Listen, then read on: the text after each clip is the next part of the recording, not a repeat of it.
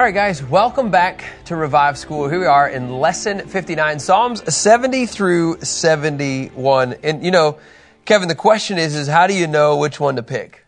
Right? How do you know? Do you know, is it Psalm 70 where David is calling for a, a time of deliverance to the Lord, or is it in Psalm 71 where we don't even know the age, or we don't know the age? Well, we know who, it's an old person, but we don't even know at this context, um, like who it is. So we just thought we'd run with Psalm 71, the unknown author. We've done a ton of Davidic uh, psalms, and so and honestly, I, I, just I'm intrigued by I'm intrigued by this psalm. You'll see where we're going to go today, uh, but let's just assume for the context because we don't really know. When you look at your uh, when you look at your Bible, Psalm 71 says God's help in old age. How would we define old age, guys? Great question. Rich. Nope. Kevin. Uh, not yet. Let's just fire up some people. What would be like retirement age, quote unquote, in America? 65, I guess I would say. So 65? But I wouldn't say that's old. Uh, okay. So less? Does it have to be older? Yeah. You guys just don't want to get in trouble. I would say I would say 70 or above. You probably should consider yourself as of a more mature generation. Ah, that's good. Here's why I like this. Okay, I like this psalm for a couple reasons. It engages the circumstances of life, but what I really like is, and I think this is a cool picture that Nelson's commentary says. It says, at the time that this man, this older individual, thinks he should be exempt from trouble, just because he's older, he's actually personally being attacked. So it's kind of like, you know, once you've worked your way through the seasons of life, you're like, ah, I can breathe in this context, like, it's still not happening. He still has to find, ready this? He still has to find his confidence and his refuge, his trust in the Lord. So no matter how old this person is, young or old, this man, can I just say, the old man shows us he's got to trust in the Lord. Okay, I, I have a theory. I've done a couple studies of how this person would define old. This is going to be great. Rich.goodwin at AOL.com. Um, is that may, maybe, just so you guys know, again, we don't even know, Kevin, if this is a song. Like in the sense of like for the choir director. Now we know that the Psalms are meant to be sung, but we don't have anything except God's help in old age. All right, so in the first four verses, Warren Wiersbe just says, The Lord helps me now. In verses 1 through 4. So, Lord, I seek refuge in you. Let me never be disgraced. So, there's going to be a theme on the bookend. We're going to get to this at the very end. The very beginning, he talks about, I don't want to be put to shame. Like, I don't want to be disgraced. I don't want to be put to shame. And how this happens, excuse me, is when I seek refuge in you. When I trust in you. And truly trusting in God, like, that never becomes foolish. That never gets old. Anybody else? I thought that was funny. No, it's terrible. Mm. Can you guys go to Psalm 119, verse 31? I thought that was actually pretty good. Psalm 119, 31. I cling to your decrees, Lord. Do not put me to shame what you're going to see is, is on the very, very, very beginning, like this is the context. He does not want to be disgraced. He's not want to put to shame. And at the end, he's going to ask for his enemies to actually be disgraced, to be put to shame. And so this is the backdrop of, Lord, help me now. And then you're going to start seeing a picture unfold. He says in verse 2, In your justice, rescue and deliver me. Listen closely to me and save me. I think he probably got all the words in there that we talked about yesterday. Remember? Rescue me, deliver me, hear me, listen closely to me, and save me. Like, God, in your righteousness, in your justice, that's the same language that we're talking about. Five times he references this. In this, like, Lord, I want to continue to see you move in my, my life. He's not only concerned, I like what Nelson's commentary says about this, he's not only concerned with his own plight, his own situation, but also the character of God. So it's almost like, for your sake, will you save me? it's a little bit of both. It's a little bit of, hey, for your reputation, for your character. And then he begins to describe him in a couple ways. He says, I want you to be, I'll just write these three words on here refuge, rock, and fortress. He says, Be a rock of refuge for me, where I can always go. Give the command to save me, for you are my rock and my fortress. You know, we have talked about this secret place. We have talked about this over and over in the book of Psalms. But I like this image of be a rock of refuge for me where I can always go. It's almost like, uh, like it's your kids. They always know, Lord willing, they can always run to you. Like wherever they're at, like if they get lost in the store or like they, they're just, they're running to you. Like the image should be for us, we can always be running to Him. Even if the prodigal son story. I mean, what? He asked for the inheritance. You know, the older brother gets mad. The prodigal son runs away. He spends all of his money. By the end, he's, you know, he's, he's looking for pig food. He's participating with the pig food. And then he, he comes back. We always, we always, always, always need to know you can always come back to Him. I can always. There's a phrase there for me that always, it just sticks out. It just says, always. So, Kevin, in all seriousness, okay, let's just, couple scenarios, okay? Somebody on our team uh, gets drunk and they have a major issue in alcoholism. This is not the case. Um, like, as a team, we should always say, we, we want to work with you. It doesn't mean that they might not need time off you know, to get things. But I feel like when people go through situations, even if it's so drastic, like being an alcoholic or an affair or, you know, embezzling money, or can I even say maybe even murdering somebody?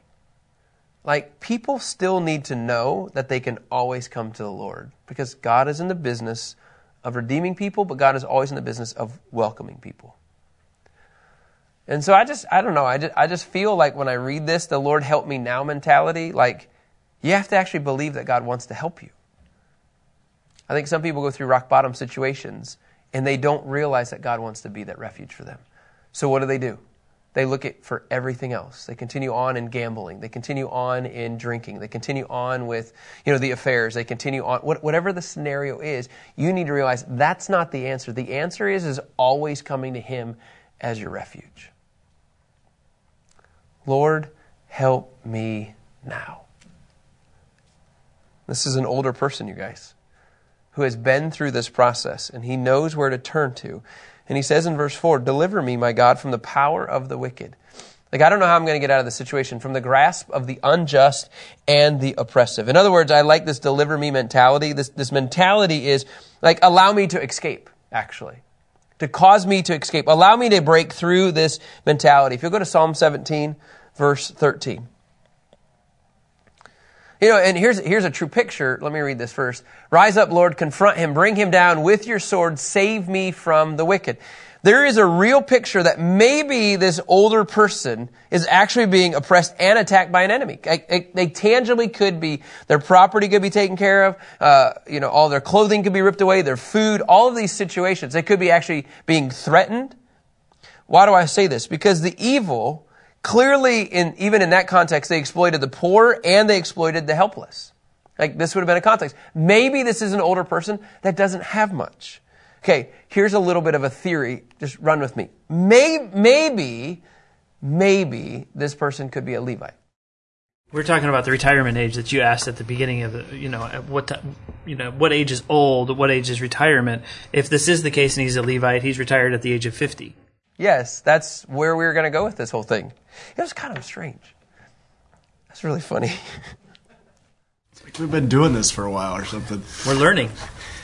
Anyway, uh, you know, Levi's 25 to 50 years old. Maybe his retirement age is at 50. If that is the case, and he's worried, it's a thought. Uh, you know, maybe the evil ones are coming at him. The enemies are coming at him. Maybe he doesn't have a property. Maybe he doesn't have any food. Maybe he's a. Ta- I, the point is, Lord, I don't, I don't know where I'm going to get my provision from anymore. It could be 50 years old. If you're like 50, that's considered old. I didn't say that. Rich did today. Thanks, Rich. That helped me out uh, actually a lot. You're welcome. Anyway, I, I just think it's an interesting, like, sometimes he just doesn't know where, where, how are you going to help me get out of this situation?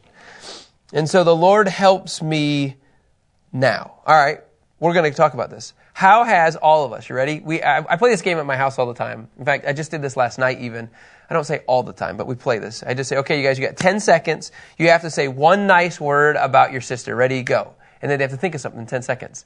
And it's pretty funny. Selah always takes three words and combines it into one because she can't think of that, you know?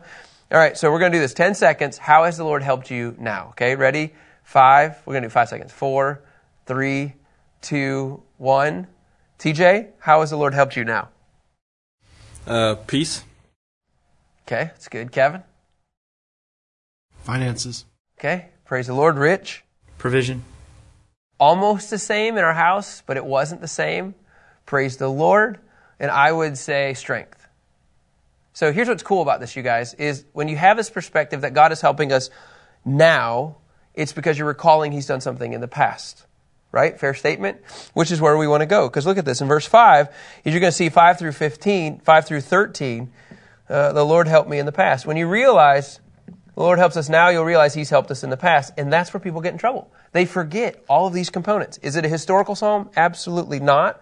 But at the same time, the Lord helped me in the past. Uh, TJ, how would you say he's he's given you peace? What does that mean to you? He's got it. I don't know when, I don't know how, but I know he has it in control, and so I just lean on that to have peace. Yeah, amen. And for me, I would say strength. The Lord's helped me now. He's like through the Holy Spirit. He allows me just to continue to one day at a time. I mean, and that, that really could mean revive school. Honestly, that could mean coaching basketball. with six year olds on a half court that sometimes lose focus. hey, check it out. yeah, but, but, it's like he gives me the strength. And why I think that's important is, is we got to continue to identify. Like, let's be the psalmist. Like he says, he's my refuge, he's my rock, he's my fortress. Like, what is he? Who is he for us right now? Because now we're going to get into the Lord help me in the past. And he says in verse 5, For you are my hope, Lord God, my confidence from my youth. So from the very beginning, from the earlier days, right, the Lord has served as his confidence. The Lord has served as his hope. It, since when? Since his youth.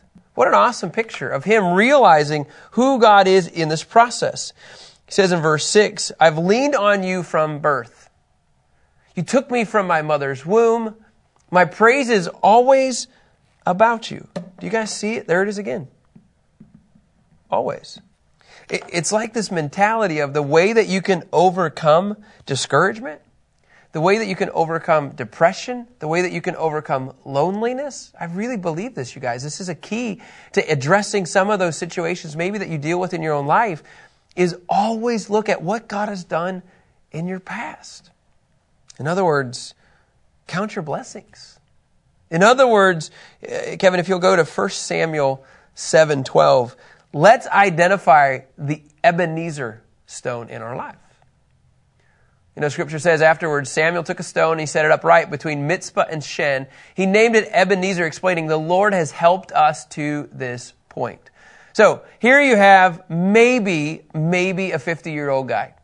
Maybe a Levite. I don't know. But he says, You're my refuge, you're my rock, you're my fortress. And he says, Yeah, but you've been my hope and my confidence since the past. And like he's holding on to this as his Ebenezer uh, uh, marker. All right, guys, we got another five seconds. Okay, you ready for this? We're going to do it again. Uh, he has hope and confidence. Just to give you a little bit of backdrop from the past. Five, four, three, two, one. Rich. How has he helped you in the past? What's your one word? Trust. Trust. Okay, mine is provision. So for me, when I think about how the Lord's helped me in the past, when I think of provision, and I think about like, I mean, look what, look what we're doing right now.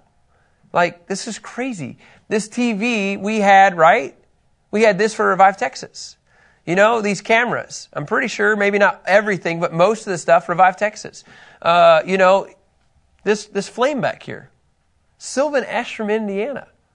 He built this.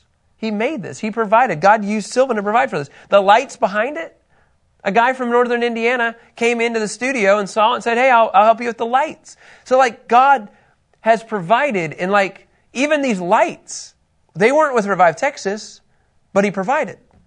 So He provides every step of the way. These pots that I'm looking at right now, we've had these pots since we started Time Revive, uh, you know, in our old offices in 2010.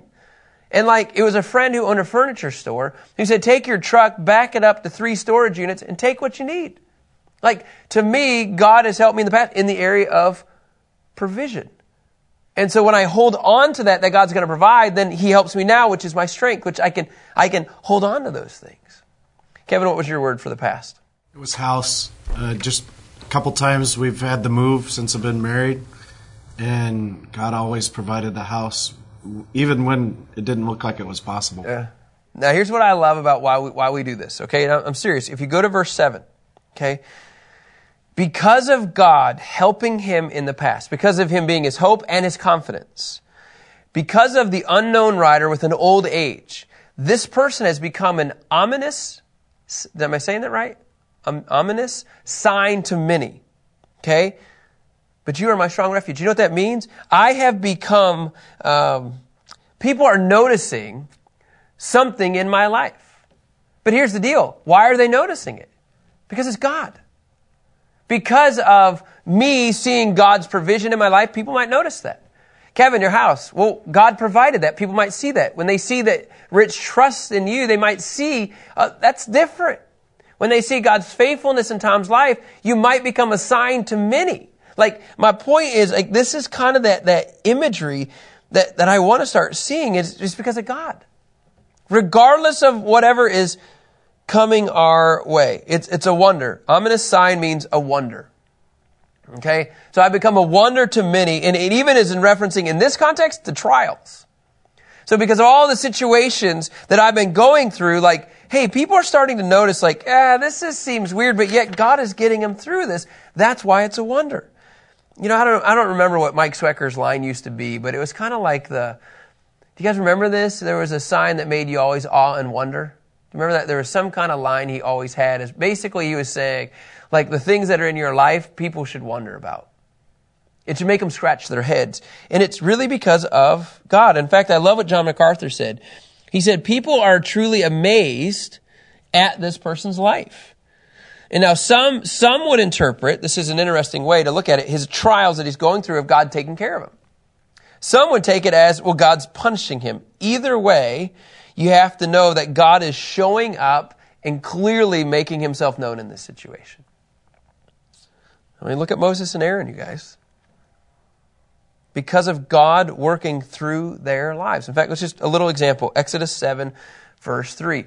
When you realize that it's God and not yourself, I mean, but I will harden Pharaoh's heart and multiply my signs and wonders in the land of Egypt, right? So, how do the signs and wonders play out? Well, a lot of times it was through the hands of Moses and Aaron. Not all the time, sometimes it was, but mo- most of the time it, it actually was. Uh, go to Exodus 11, verse 9 as well. Please. Lord said to Moses, Pharaoh will not listen to you so that my wonders may be multiplied in the land of Egypt. God uses humans to show off of himself. Uh, one person wrote, Warren Wiersbe wrote, special people become signs to the nation. Uh, if you go to Isaiah 8, verse 18. Isaiah 8, verse 18 says, Here I am uh, with the children the Lord has given me to be signs and wonders in Israel from the Lord of the hosts who dwells on Mount Zion. If you go to Zechariah 3, 8, Kevin. Zechariah 3 8. Listen, Joshua the high priest, uh, you and your colleagues sitting before you, indeed, these men are a sign that I'm about to bring my servant the branch. As the Lord has helped you in the past, He's going to continue to use you, possibly to bring awe and wonder to Him. And that's all I want to propose is by you realizing, by trusting in Him, by thanking Him and realizing the house or the faithfulness or the provision, like people might be like, what is going on there? That's when people start seeing God work. can I just say, He needs more people that are willing?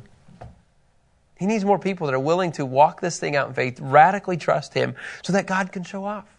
Now, God can show off at any time, but He wants to use us as His vessels. In verse 8, I'm in Psalm 71. Scripture just says, My mouth is full of praise and honor to you all day long. Rich, there's a, one of the, I think you prayed this, didn't you? Yeah, that the um, I guess it's in 70, 72. No, sorry.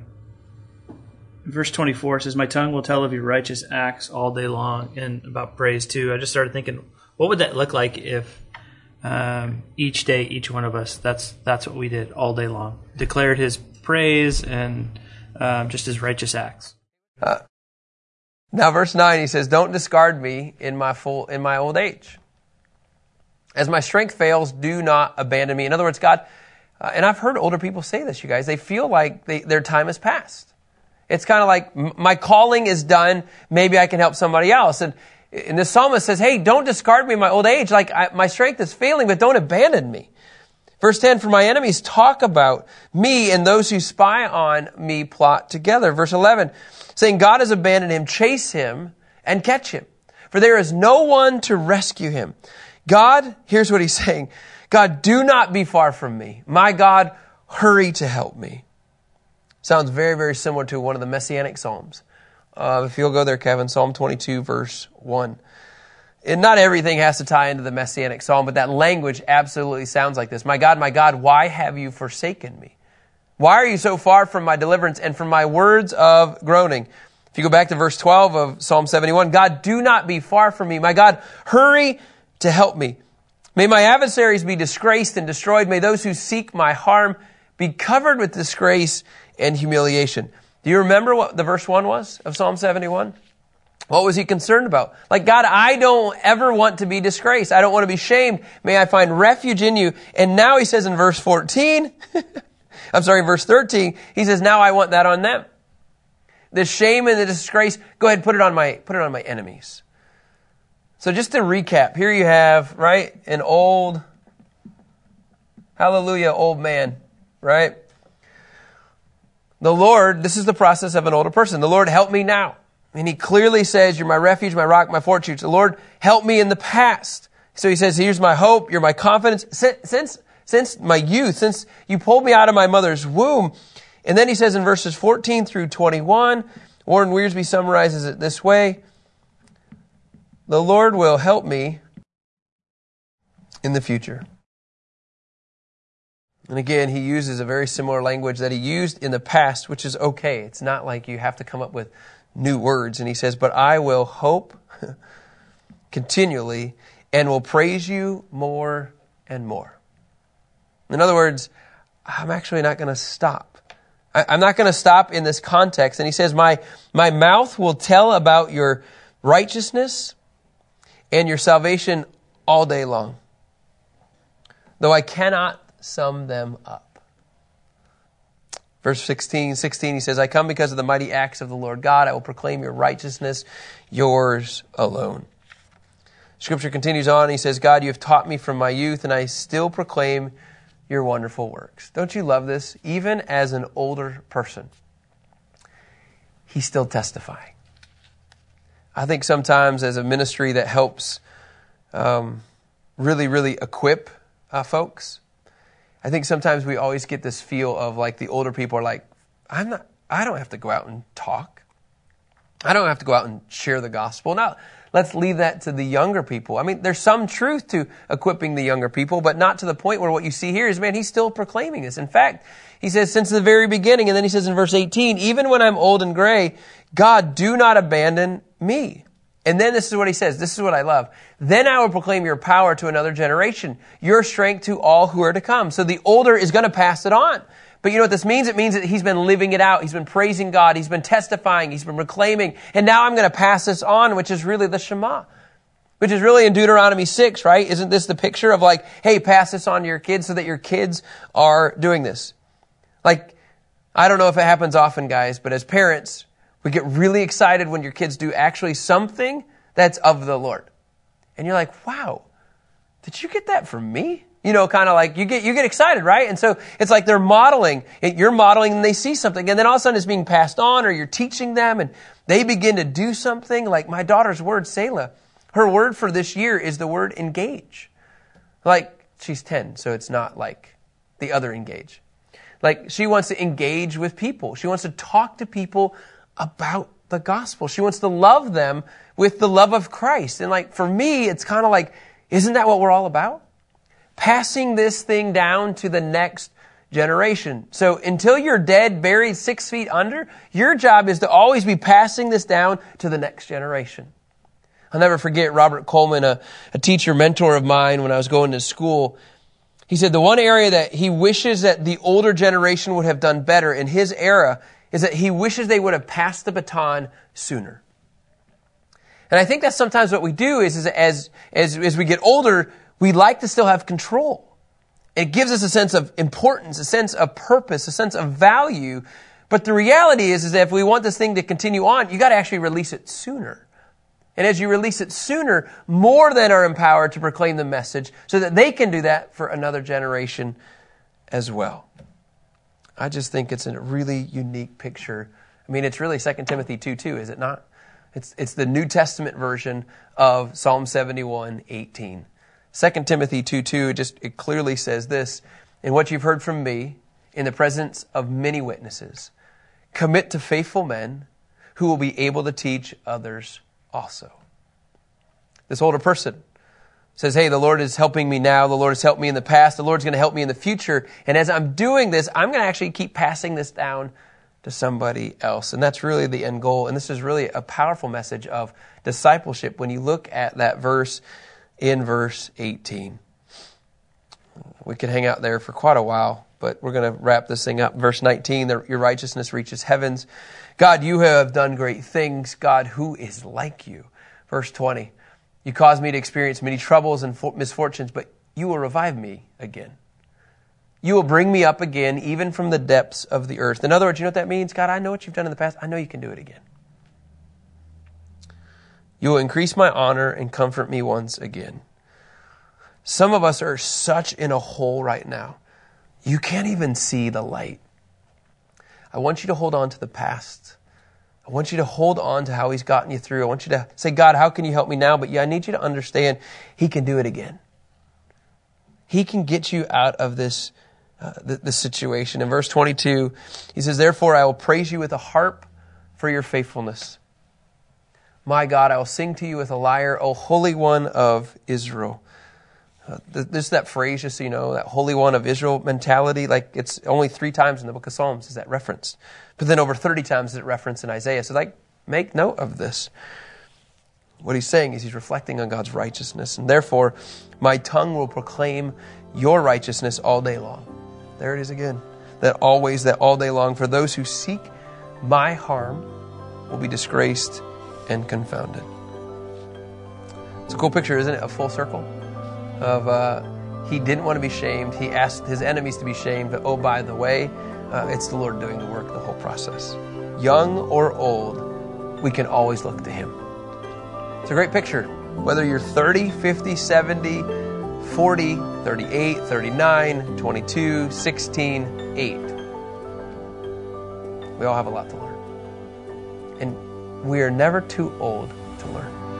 All right, guys, have a great day. We'll talk to you tomorrow.